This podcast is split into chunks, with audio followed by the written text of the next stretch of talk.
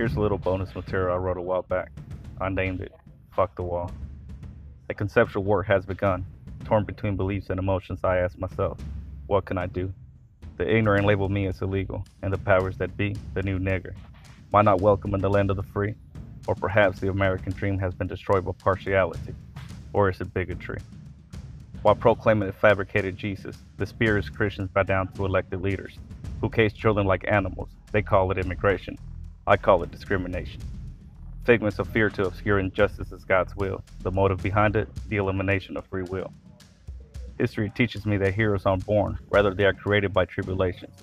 Throughout adversity, I found strength, cowardliness replaced by courage. All that is left of my oppression is the will to overcome all odds by determination. Guilty until proven innocent, I became a statistic of this heresy judicial system, where a man's freedom is determined by the best lie. My future is deportation, regardless of the love I have for this nation. How can anyone be illegal on stolen land? I refuse to give in to the media that prefers the truth sugar-coated and caramelized. Their agenda, hypnotize minds. Unapologetically, I have a message for this fascist system. Fuck you.